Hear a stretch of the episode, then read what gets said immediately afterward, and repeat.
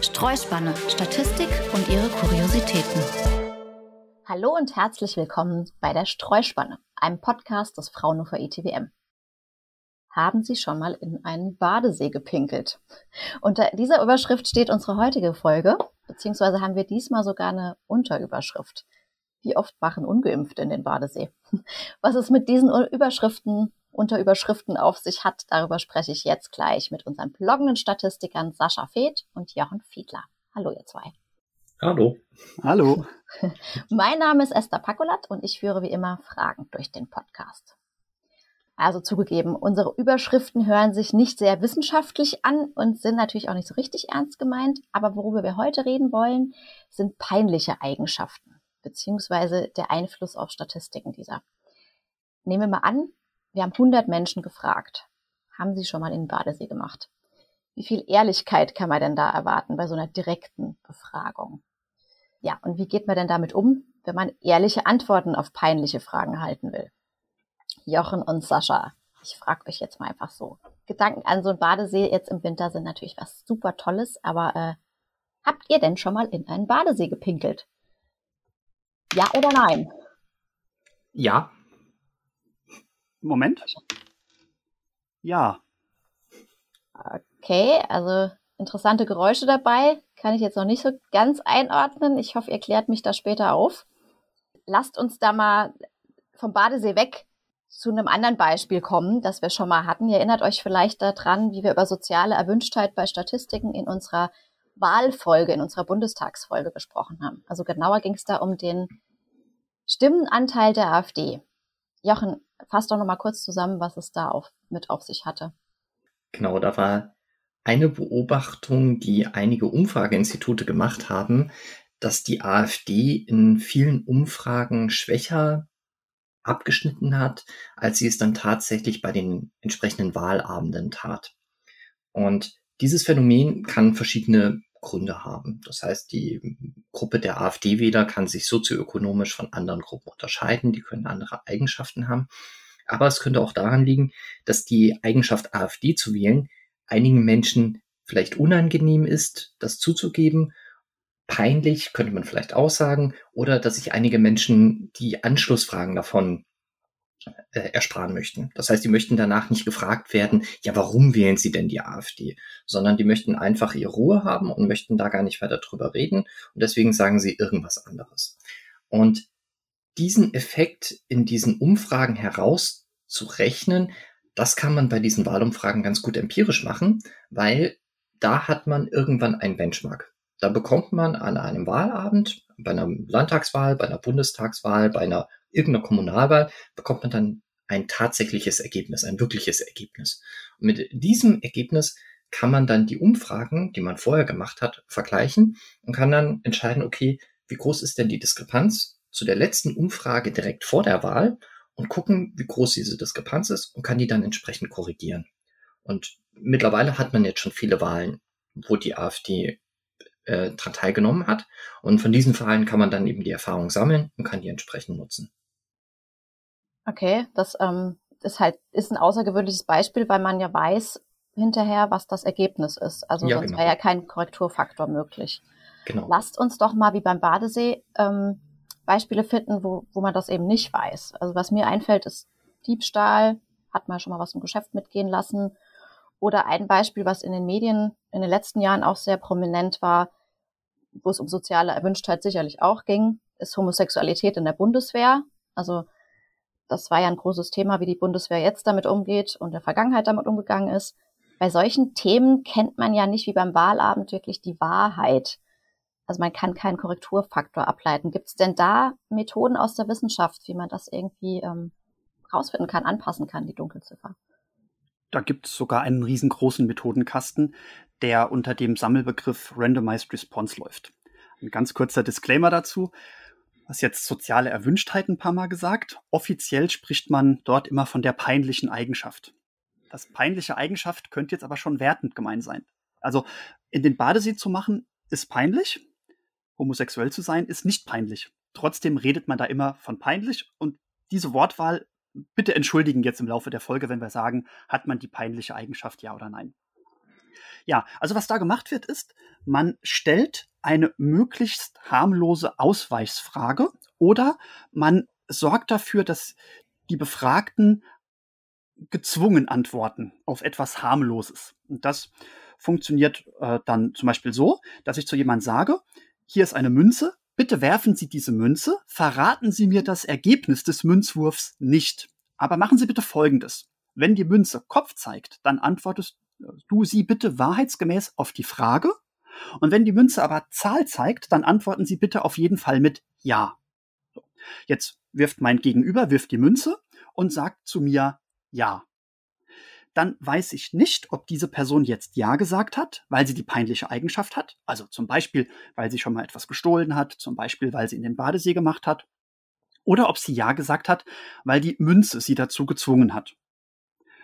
Das bedeutet, die befragte Person kann sich zunächst mal in einem gewissen Maß sicher fühlen. Ich kann keinen verbindlichen Rückschluss drauf ziehen, ob diese Person äh, denn diese peinliche Eigenschaft hat. Aber auf das Kollektiv aller Befragten gesehen, kann ich jetzt relativ viel machen.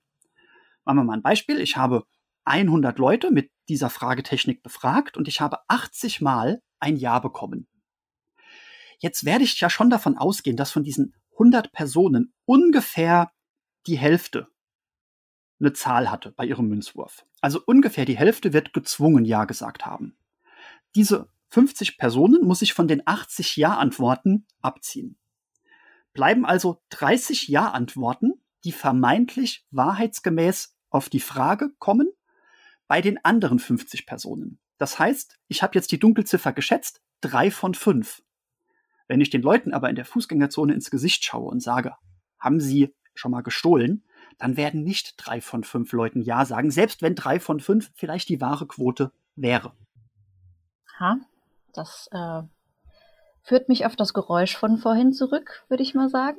Münze oder Würfel? Was war das jetzt genau? ja, in dem Fall war es, also bei mir war es ein Würfel, ich glaube bei Sascha auch. Aber da gibt's verschiedene Möglichkeiten, wie man das machen kann. Also man kann das mit dem Würfel, mit einer Münze, mit einem Glücksrad machen oder man kann auch mit Varianten von Fragekarten arbeiten. Das heißt, man kann den Leuten eine gewisse Anzahl von Fragekarten in die Hand drücken und sagen, hier mischen Sie durch und anziehen Sie zufälligerweise eine Karte und dann stellen, äh, beantworten Sie die Frage, die da drauf ist. Und das wird dann so konzipiert, dass man ein, die Frage hat, die man eigentlich abprüfen möchte. Das ist diese mit der Peinlichkeit drauf. Und man hat dann ein paar Ausweichsfragen da drauf, die sehr harmlos sind. Also zum Beispiel, mögen Sie die Farbe Rot, mögen Sie Rosinen oder essen Sie gerne Fisch? Irgendwas. Und diese unrelated questions, die haben dann den Vorteil, dass man den Menschen nicht unbedingt dazu zwingt, Ja zu sagen, sondern dass man ihm auch noch eine Option gibt, Nein sagen zu können.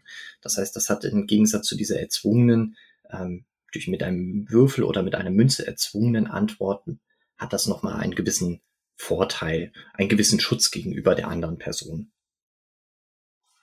Ja, und man kann dann noch einen Schritt weitergehen und kann sowas machen wie, ich stelle Ihnen nicht eine Frage, sondern ich stelle Ihnen drei Fragen. Von diesen drei Fragen sind ähm, wahrscheinlich dann zwei Stück harmlos und nur eine davon ist die peinliche Frage. Und ich sage dann zu den Menschen, bitte sagen Sie ja, wenn mindestens eine der Fragen mit Ja zu beantworten wäre. Also ich könnte zum Beispiel fragen, ähm, haben Sie schon mal in den Badesee gemacht? Essen Sie gerne Fisch und hat Ihre Mutter in den ersten sechs Monaten des Jahres Geburtstag?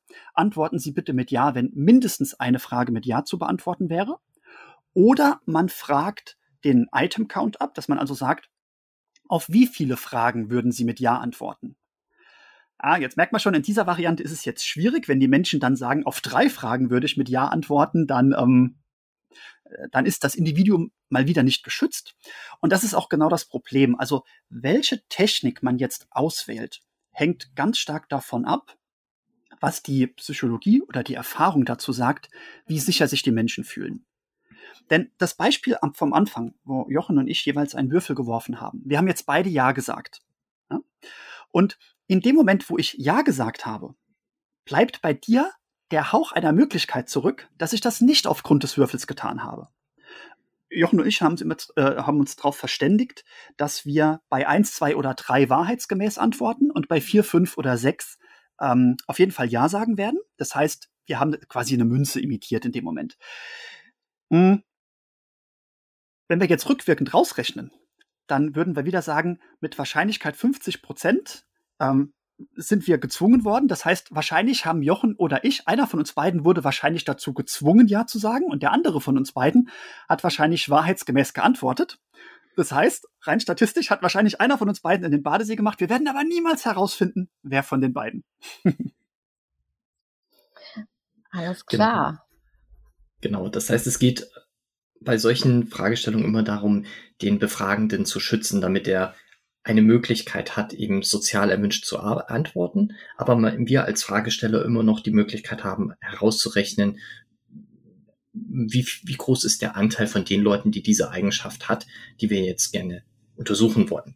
Jetzt gibt's allerdings noch andere Probleme. Also es gibt nicht nur die soziale Erwünschtheit anderen gegenüber, sondern es gibt auch Probleme, die man sich nicht unbedingt selber eingestehen möchte. Und das ist zum Beispiel bei so Fragen nach dem Drogenkonsum oder nach Alkoholismus könnte das auftauchen. Das heißt, wenn wir jetzt einen Fragebogen jemandem geben und damit sein problematisches Alkoholverhalten abprüfen wollen, dann wird er irgendwann vielleicht merken, ah, oh, das sieht jetzt irgendwie gar nicht so gut aus für mich. Und entweder wird er dann bewusst oder unbewusst wird er dann die Fragen vielleicht manipulieren. Die Chancen dafür stehen gar nicht so schlecht, weil viele Leute mit einem problematischen Alkoholverhalten wollen sich das ja auch nicht so wirklich eingestehen. Das heißt, es wird ja Menschen geben, die nicht harte Alkoholiker sind, denen das völlig bewusst ist, sondern die ein, die ein Trinkverhalten haben, was viele Ärzte und andere Menschen jetzt einfach schon als sehr problematisch einschätzen würden, aber die sich das selber überhaupt nicht zugeben würden und ihrem Umfeld schon mal gar nicht. Und die schützen sich dann auch irgendwann selber. Das heißt, die beantworten die Fragen dann so, dass sie eben am Ende des Fragebogens dann doch nicht als die Dummen herauskommen, die mit dem Alkoholproblem, sondern dass sie sagen können, ja, es ist jetzt doch noch gar nicht so schlimm. Hier siehst du Fragebogen, ist alles okay. Und das heißt, es gibt auch noch eine gewisse Form der Selbsttäuschung. Nicht nur Täuschung von anderen, sondern auch von sich selber. Und mit diesen Dingen kann man sehr schlecht statistisch umgehen. Das heißt, wenn man die, diesen Benchmark nicht kriegt und mit diesem Randomized Response kann man das auch nicht machen. Dafür gibt es dann sogenannte äh, sogenannte Listen oder beziehungsweise jetzt überlege ich gerade, was das der genaue Terminus ist, äh, weil ich mich dann der Psychologie auch nicht so genau auskenne. Aber das sind ähm, sind dann Listen oder Benchmarks, mit denen man andere Fragen stellt, die dann da drauf steht und wo man dann für den Befragten äh, herausbekommen kann, wie sehr er dazu neigt, sich selbst zu täuschen. Und damit kann man das dann verrechnen. Aber das ist dann schon mehr Psychologie, also viel mehr Psychologie als Statistik. Man kennt das ja vielleicht selbst noch so ein bisschen, also ich kenne das aus meiner Jugend von den Umfragen oder Persönlichkeitstests, die in der Bravo abgedruckt waren man hat als allererstes ans Ende geguckt, wo sowas drin stand wie ähm, 10 bis 15 Punkte, Mann, bist du ein toller Hecht. Und dann hat man natürlich die Fragen darüber so beantwortet, dass man diese 10 bis 15 Punkte erreicht hat. Oder man ging noch mal zurück und sagt, ah, wo habe ich denn den einen fehlenden Punkt verloren, um diese Kategorie zu kommen? Also mit dieser Selbsttäuschung, ich glaube, das kennt jeder. Genau, wenn wir jetzt aber nicht von der Selbsttäuschung ausgehen, sondern ähm, wieder zurückgehen zur Täuschung des Fragenden ähm, oder zur Täuschung dem, dem Gegenüber.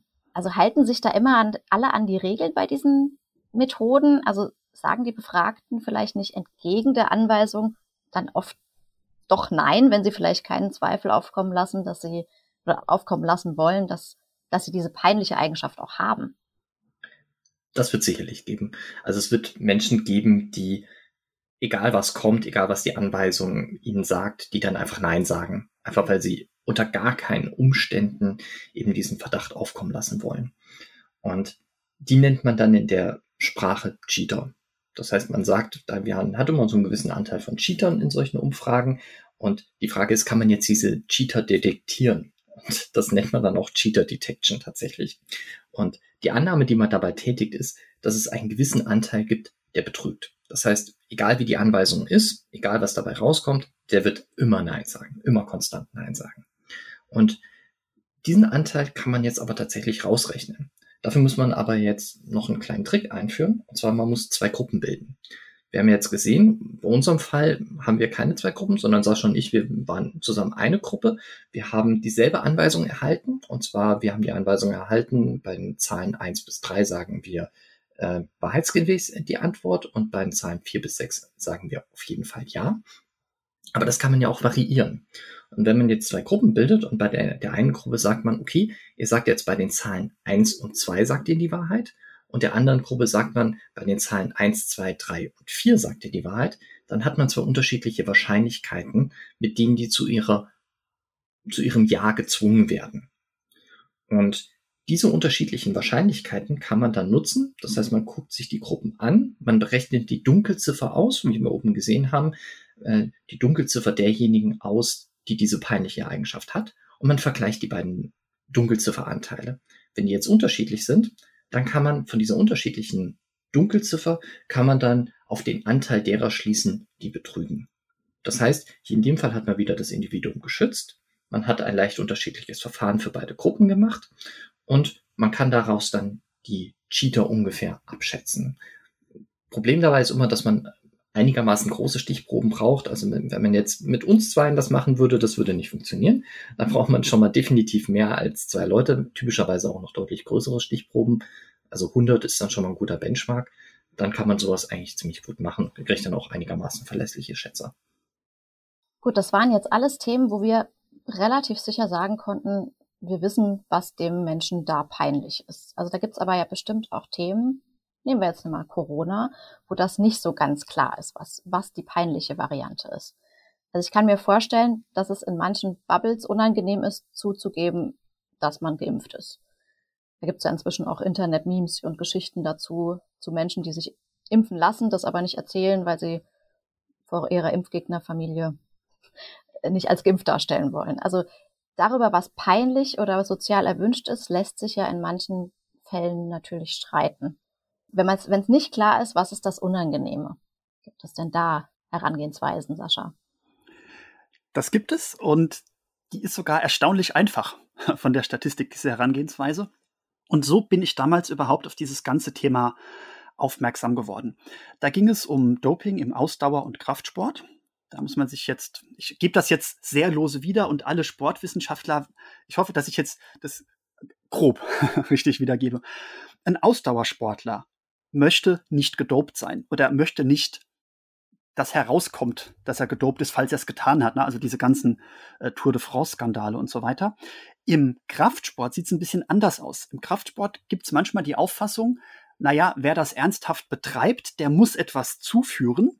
Und manche der Dinge, die ein Athlet mit ernsthaften Absichten zuführen muss, da hat da diese Bubble manchmal das, äh, diesen Gedanken, naja, eigentlich müsste diese Substanz zugelassen sein, aber die blöden deutschen Zulassungsbehörden kapieren nicht, dass das harmlos ist. Ich besorg's mir halt auf anderem Weg, ja, und habe auch kein Problem damit, das zuzugeben. Im Gegenteil, wenn ich es nicht nehmen würde, wäre ich ja kein ernsthafter Sportler. Also solche Subgruppen gibt es.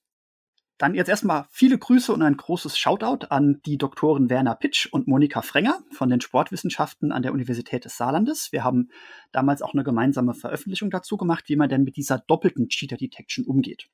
Und so wie Jochen gerade gesagt hat, dass man eben einfach zwei Gruppen macht, macht man hier drei Gruppen. Das heißt, man äh, hat eine Gruppe, die hat zum Beispiel beim Würfel wird es jetzt langsam eng. Ich könnte zum Beispiel eine Gruppe mit Wahrscheinlichkeit 40 Prozent auf die Ausweichsfrage setzen die zweite Gruppe mit Wahrscheinlichkeit 50 Prozent und die dritte Gruppe mit Wahrscheinlichkeit 60 Prozent auf die Ausweichsfrage. Ich muss die Ausweichsfrage dann auch jeden Fall als Ja-Nein-Frage gestalten. Das heißt, die Leute müssen ähm, in dieser erzwungenen Ausweichsfrage sowohl Ja als auch Nein sagen können. Und wenn niemand betrügen würde, ja, und ich dann aus allen Gruppen rausrechne, ah, da haben wahrscheinlich 40 Prozent auf die Ausweichsfrage geantwortet, ah, da haben im Mittel 60 Prozent auf die Ausweichsfrage geantwortet. Ach so, und von diesen 60 Prozent hat wahrscheinlich die Hälfte gesagt, ja, meine Mutter hat in den ersten sechs Monaten Geburtstag und die andere Hälfte hat darauf Nein gesagt, weil die Mutter eben von Juli bis Dezember Geburtstag hat. Wenn ich das alles rausgerechnet habe und dann unterschiedliche Dunkelziffern kriege, dann ist das ein Hinweis auf Betrüger will jetzt nicht so sehr ins Detail gehen, aber aus diesen drei Dunkelziffern kann ich jetzt wechselseitig Differenzen bilden und dann kriege ich raus, wie viele Leute ein Ja gesagt haben, obwohl sie hätten ein Nein sagen müssen und wie viele Leute es genau umgekehrt gemacht haben. Okay, jetzt nochmal Stichwort Dunkelziffer. Das führt uns ja auch wieder zurück zu Corona, sage ich jetzt mal. Dort hat man sich ja besonders am Anfang der Pandemie gefragt, wie groß ist die Dunkelziffer der Infizierten wirklich? Also gerade bei uns, als noch nicht so viel getestet wurde, Auch bei uns im Institut haben wir dazu geforscht, Modelle entwickelt. Es gab Blogbeiträge bei uns im Streuspanne-Blog. Die verlinke ich euch auch nochmal in den Show Notes. Sascha, fass doch nochmal kurz zusammen, was da genau relevant war. Mache ich sofort. Das ist, man mal feststellen, dass das so ein großer Wendepunkt für Streuspanne damals war. Ne? Zuvor war das ja ein Blog, der sich wirklich nur an die äh, Ingenieurinnen und Ingenieure gewendet hat, die ab und zu Statistik machen müssen. Und damit sind wir zum ersten Mal in die Breite gegangen und das kam so gut an. Äh, ja, deswegen gibt es überhaupt diesen Podcast, weil diese populärwissenschaftlichen Themen so relevant waren. Ja, also du hast es gesagt, äh, damals ging es darum, dass man die Sterblichkeiten besser vergleichen kann. Wir hatten in der Frühphase, hatten wir in Deutschland eine geringere Sterblichkeit als zum Beispiel in Italien und wir haben uns damals ziemlich auf die Schulter geklopft und beschlossen, ah, das, wir können das einfach so gut, ja, äh, diesen Umgang mit der Pandemie, deswegen stirbt bei uns keiner. Außerdem haben wir ein viel besseres Gesundheitssystem als alle anderen. Äh, das ist der Grund. Wir haben aber äh, auch gesehen, dass es noch andere Erklärmuster gegeben haben könnte. Ich glaube, da ist Jochen der Experte, das sollte er auch gleich erklären. Aber was hier nochmal das Besondere war, wir hätten zu dem Zeitpunkt eben nicht mit irgendeiner Cheater Detection vorgehen können. Denn, also zum einen, es gab keinen Wahlabend, an dem die Wahrheit offenbart wurde. Wer einen milden Verlauf hatte, hat das vielleicht gar nicht gemerkt. Das heißt, er konnte gar nicht Ja oder Nein sagen. Und deswegen hätte auch keine Cheater Detection geholfen, weil wenn ich die Leute sagen, haben sie Corona, hätten die gesagt, ja, weiß nicht. Ich hatte ein bisschen Husten und Schnupfen. Vielleicht war es ein milder Verlauf, vielleicht war es aber auch nur ein harmloser Schnupfen. Also deswegen mussten wir mit komplett anderen Methoden reingehen, für die Jochen der Experte ist. Genau, was wir da gemacht haben, ist, wir haben geguckt, wie verhalten oder wie ist der, die Ausbreitung der Pandemie in den beiden Ländern. Das war jetzt ganz vereinfacht gesagt. Also man hat gesehen, dass in, was in Italien passiert war, war, dass die Infektionszahlen parallel zu den Sterbezahlen hochgegangen ist. Und das ist schon sehr verdächtig. Also Menschen sterben nicht am ersten Tag, wenn sie Corona haben. Das heißt, wenn Menschen auffallen mit, also im Sinne von, dass sie an Corona sterben, dann muss es schon viel größere Infektionszahlen in dem Land überhaupt gegeben haben. Und das war in Italien einfach nicht der Fall. Das heißt, die haben so ziemlich an dem Tag, wo die den ersten Todesfall hatten, hatten die auch die ersten Zahlen gemeldet.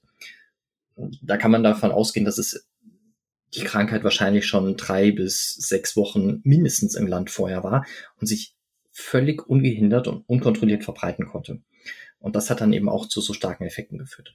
Und dann hat man noch was weiteres gesehen. Man hat gesehen, dass in Italien die älteren Menschen stärker auffallen. Und zwar in einem immensen Maß. Das heißt, bezogen auf ihre Populationsgröße waren die Inzidenzen bei den über 90-Jährigen da am höchsten.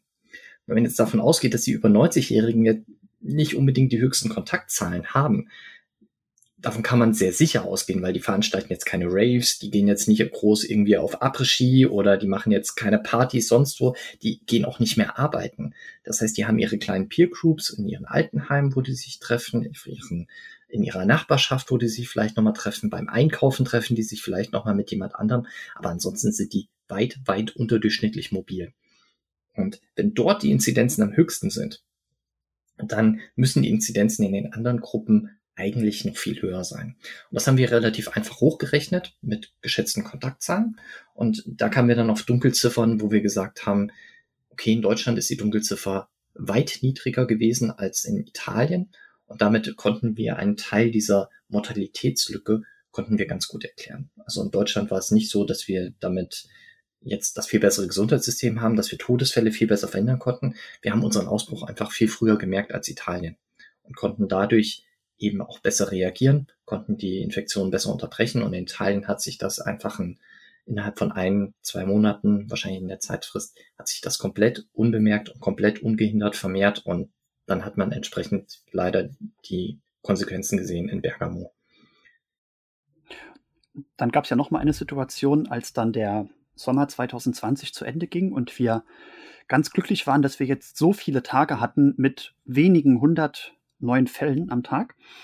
Äh, als der Herbst dann wieder kam und die Experten gesagt haben, oh je, jetzt zieht es Leute wieder nach innen, jetzt könnte das wieder ansteigen und es auch tatsächlich angestiegen ist, stand ja der große Vorwurf im Raum, das liegt daran, dass jetzt mehr getestet wird. Also wenn man jetzt sagt Dunkelziffer, muss man ein bisschen aufpassen, was meint man mit der Dunkelziffer?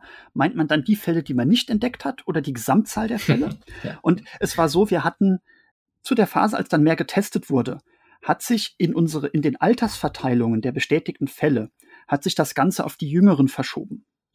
Unsere Gesamtschätzung ist aber nicht nach oben gegangen. Das heißt, was zum Zeitpunkt der Testung passiert ist, ist, dass nur mehr Fälle bekannt gemacht worden sind, die es auch wirklich gab. Und das war also zu dem Zeitpunkt war es so, dass man hätte, also dass die richtige Konsequenz eigentlich war, wir hätten schon viel früher viel mehr testen müssen. Dann hätten wir nämlich schon Wochen vorher gesehen, dass die Sicherheit, in der wir sind, ein bisschen trügerisch ist. Und seitdem ist das Testen ja auch zum Glück ein ganz fester Bestandteil geworden. Also das ist danach dann ähm, ging dann auch nicht mehr weg. Und danach kam aber über das Testen hinaus dann auch wirklich ein realer Anstieg. Also es ging dann auch wirklich wieder nach oben, was dann nichts mit dem Testen zu tun hatte. Wenn man da jetzt vielleicht nochmal den, den Loop macht äh, zur jetzigen Situation. Das heißt, wir sind jetzt auch wieder in einer Situation, wo die Inzidenzen wahnsinnig stark ansteigen und wo man auch davon ausgehen kann, dass die Kapazitätsgrenzen so langsam erreicht sind beim Testen. Das heißt, man wird davon ausgehen können, dass auch sich aktuell wieder eine Dunkelziffer aufbaut. Also eine immense Dunkelziffer und die auch deutlich höher ist als, ähm, als jetzt in den, ja, in den Monaten zuvor. Ähm, man kann das allerdings relativ schlecht schätzen jetzt mit den Methoden, die wir vorher gemacht haben. Die Methoden, die wir vorher gemacht haben, die haben, sind davon ausgegangen, dass sich das Ganze relativ ungehindert verbreitet. Das tut es nicht. Wir haben jetzt auch Gruppen, die unterschiedlich empfänglich sind aufgrund der Impfung. Wir haben die Kinder, die deutlich empfänglicher sind für das Virus aktuell, die aber auch wieder deutlich mehr getestet werden, weil sie in die Schule müssen. Wir haben die Älteren, die deutlich eher geimpft sind, die aber nicht so oft getestet werden wie die Kinder und Jugendlichen. Das heißt, diese dunkle Verschätzung funktioniert nicht mehr so einfach. Kleiner Einschub, unsere Methoden bedeutet jetzt unsere, unsere pur statistischen Methoden. Genau, ja. genau. Die Kollegen bei uns im Haus, die mit Differentialgleichungsmodellen und so weiter rechnen, ähm, die sind davon unberührt, die können das in die Modelle mit aufnehmen. Und die berücksichtigen auch inzwischen viele, viele andere Parameter wieder, ne? Auch, auch natürlich Omikron genau. mit milderen Verläufen und, und so weiter. Ne? Genau, nur dieses pure, dass ich allein aus der Altersverteilung die Dunkelziffer ableiten kann, das ist mittlerweile an seine Grenze gekommen. Gut. Also Corona bleibt mathematisch auf jeden Fall weiterhin spannend. Absolut. Wen, ja. das, wen das noch interessiert, was wir, ähm, was ihr damals alles erzählt habt zum Thema Dunkelziffer und euren Methoden, da gab es auch ein ausführliches Gespräch ähm, mit euch beiden im Podcast Datenaffäre. Jetzt noch mal ein bisschen Werbung für einen anderen schönen Podcast zu machen. Ähm, das Interview verlinken wir euch natürlich auch noch mal. Aber ich glaube, damit haben wir jetzt ein rundes Bild der peinlichen peinlichen Eigenschaften, Statistiken, was auch immer. Alles andere als peinlich soll es euch sein, uns Statistiken oder Zahlenkuriositäten zu schicken, wenn ihr denn solche findet und in den Medien entdeckt. Also immer her damit, egal ob überraschend, rätselhaft. Ja, peinlich darf es natürlich auch gerne sein, wenn wir das aufklären können. Ähm, wir diskutieren und im besten Falle können wir dann mathematisch und statistisch für Klarheit sorgen. Außerdem gilt auch, wie immer, Wer unsere heutige Folge gut fand, gerne ein Like dalassen und uns abonnieren. Danke fürs Zuhören. Danke euch beiden für die peinlichen Einblicke. Sehr gerne. Sehr gerne. Und äh, tschüss und auf Wiederhören. Bis dann. Ciao. Tschüss.